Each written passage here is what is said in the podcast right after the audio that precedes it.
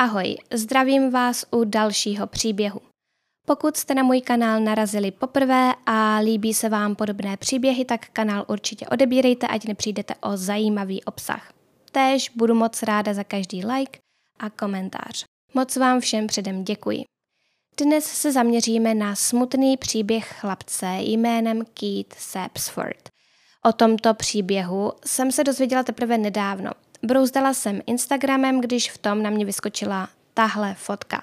Jednalo se o nějaký zahraniční Instagramový účet a pod fotkou nebylo moc informací. Stálo tam jen, že je na fotce chlapec padající z letadla potom, co si vlezl do podvozku a tak jsem se vydala na internet věc proskoumat a Kýtův příběh mě zaujal natolik, že jsem se rozhodla ho zpracovat do videa.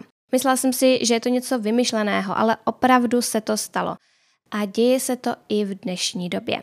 Keith se narodil v roce 1956 v Austrálii, konkrétně na východním předměstí Sydney. Jeho otec Charles byl univerzitním lektorem strojního a průmyslového inženýrství. O Keithově matce jsem bohužel žádné informace nedohledala. Charles svého syna popsal jako zvědavého hocha, který se ani na chvilku nedokázal zastavit. Byl to problémový hoch, který často utíkal z domova a chtěl poznávat svět. Rodina se snažila dělat vše, co bylo v jejich silách, aby Kýtovu žízeň po dobrodružství a cestování uhasila. Vyrazili proto na dlouhou cestu kolem světa, během které navštívili spoustu různých zemí a doufali, že se Kýt aspoň trošku uklidní. To se však nestalo a on začal znovu utíkat z domu. Proto si jeho rodina odhodlala k ráznému řešení. Obrátili se na speciální římsko-katolickou instituci starající se o problémové děti, kde ho měli napravit. I odtud se ale Kýtovi po pouhých 14 dnech podařilo utéct. Psalo se 21. února roku 1970. 14-letý Keith tehdy utekl naposledy a tentokrát měl v hlavě plán. Vydal se na letiště, kde 22. února chytil letadlo, ale ne úplně normálním způsobem. Tenkrát na letištích nebyla tak důsledná pravidla a opatření ohledně bezpečnosti a tak se mu povedlo vlézt do letadla na černo.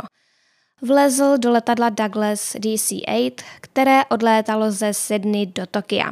Schoval se v prostoru podvozku mezi koly letadla. Bohužel Keith do cíle nedorazil.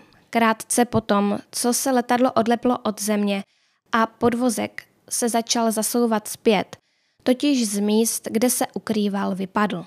Spadl z výšky 60 metrů a utrpěl zranění neslučitelná se životem. Zrovna v tu chvíli, kdy Keith z letadla vypadl, se na letišti nacházel muž jménem John Gilpin, amatérský fotograf, který chtěl toho dne vyzkoušet svůj nově zakoupený fotoaparát. Rozhodl se vyfotit i zlétající letadlo, ze kterého Keith spadl. John vůbec nevěděl, co vyfotil. Ničeho divného si nevšiml, myslel si, že vyfotil úplně normální fotku. Teprve až si doma fotku vyvolal a podíval se na ní, zjistil, že je na ní padající člověk, 14-letý Keith.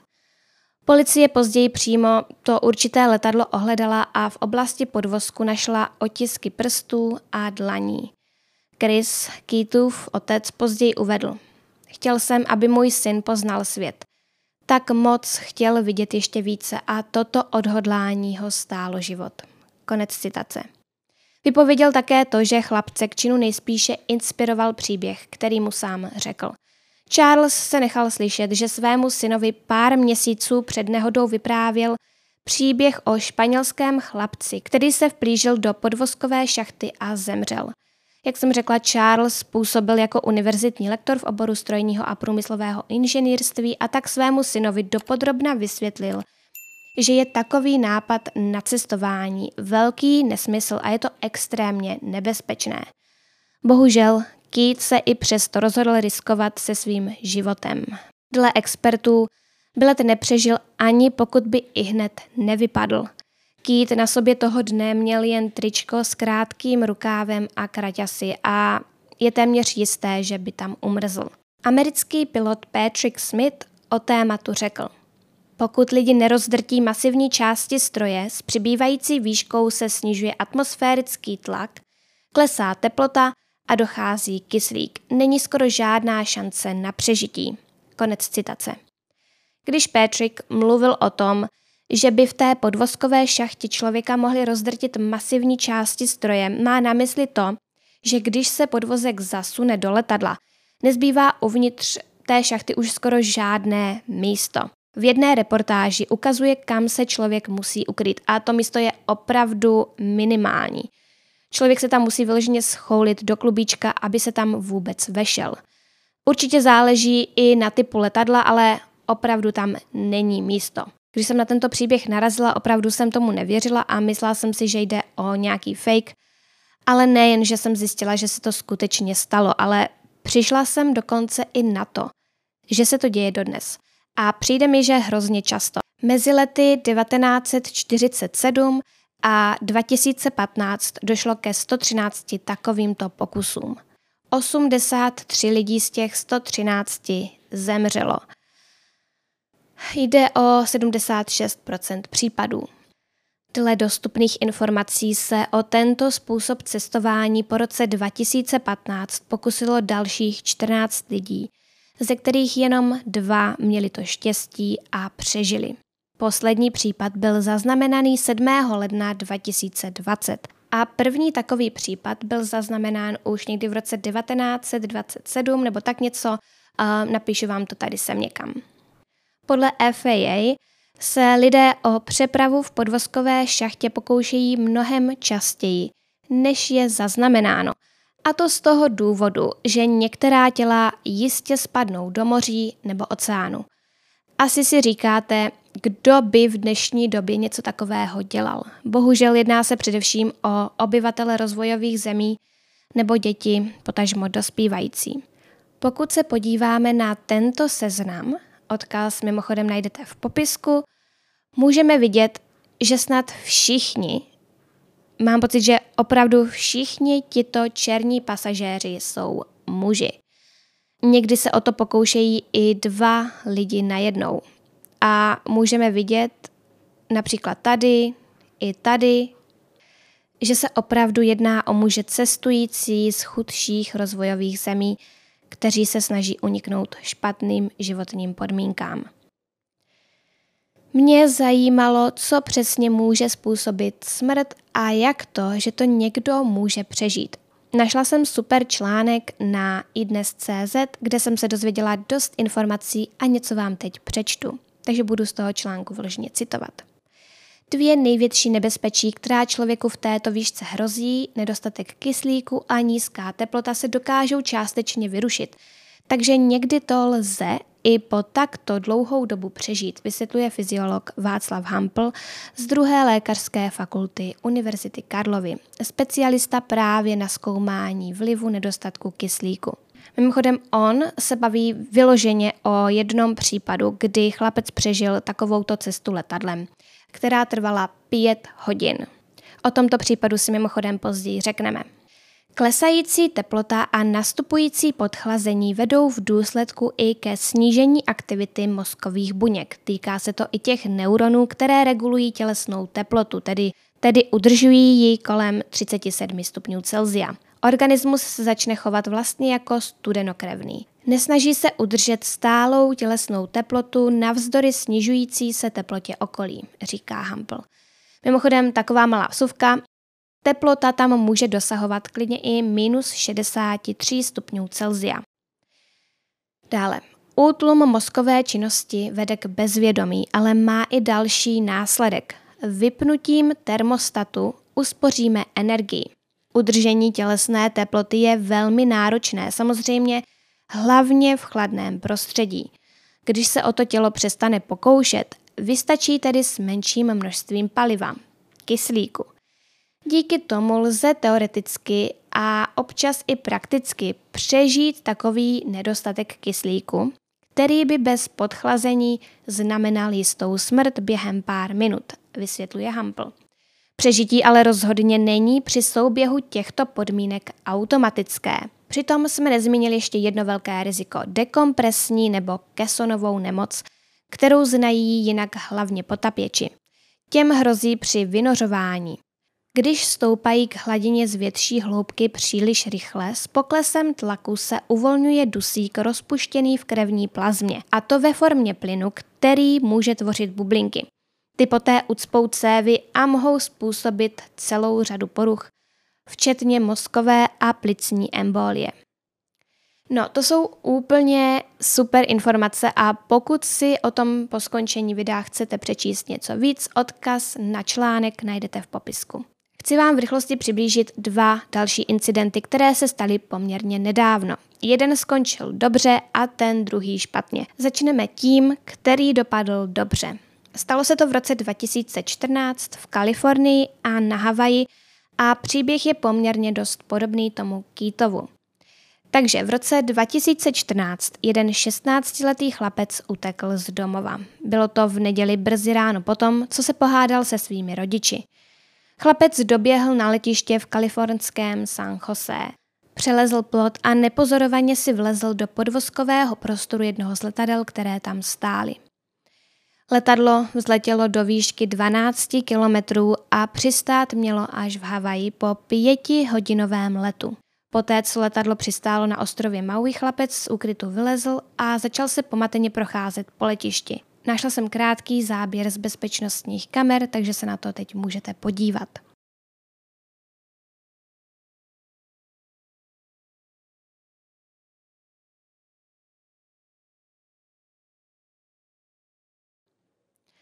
Chlapec urazil neuvěřitelných 3800 kilometrů v podvozkové šachtě a přežil. Posádka letadla okamžitě zavolala pomoc.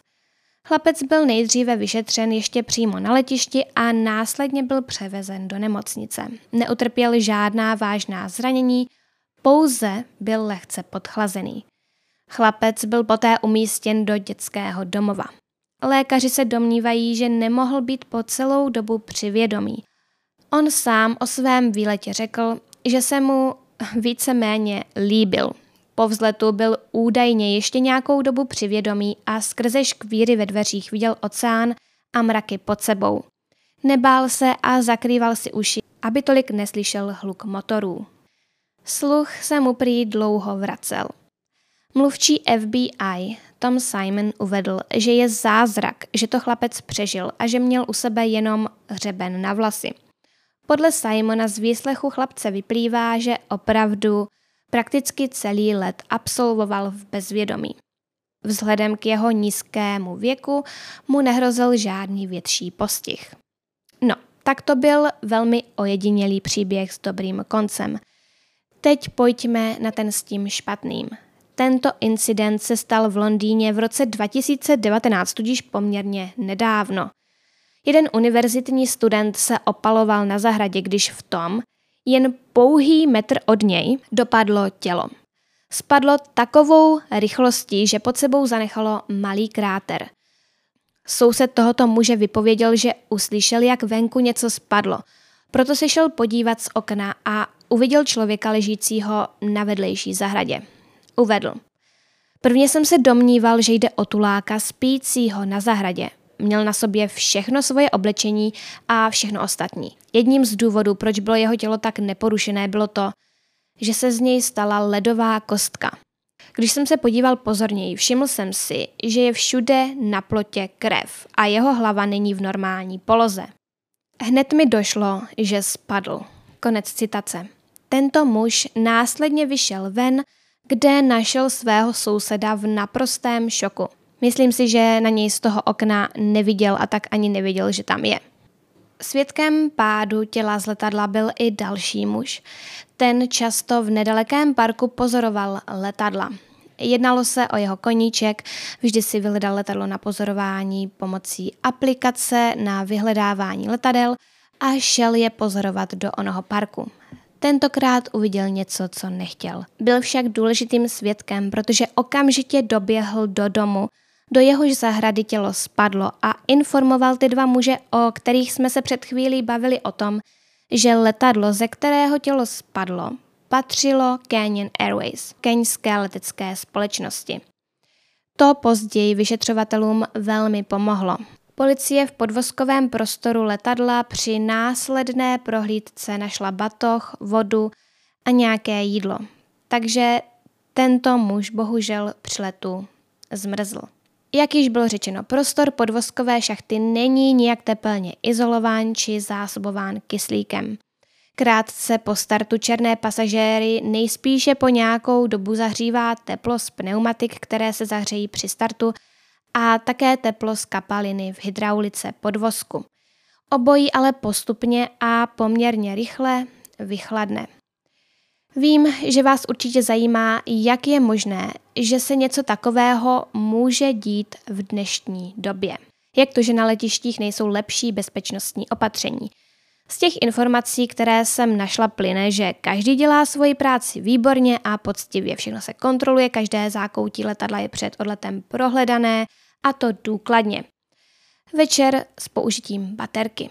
Černí pasažéři se prý do letadla musí dostávat až někdy po provedení těchto kontrol. Um, říkám si, že by se na těch jejich postupech asi mělo něco trošku změnit. Tohle by se nemělo stávat vůbec.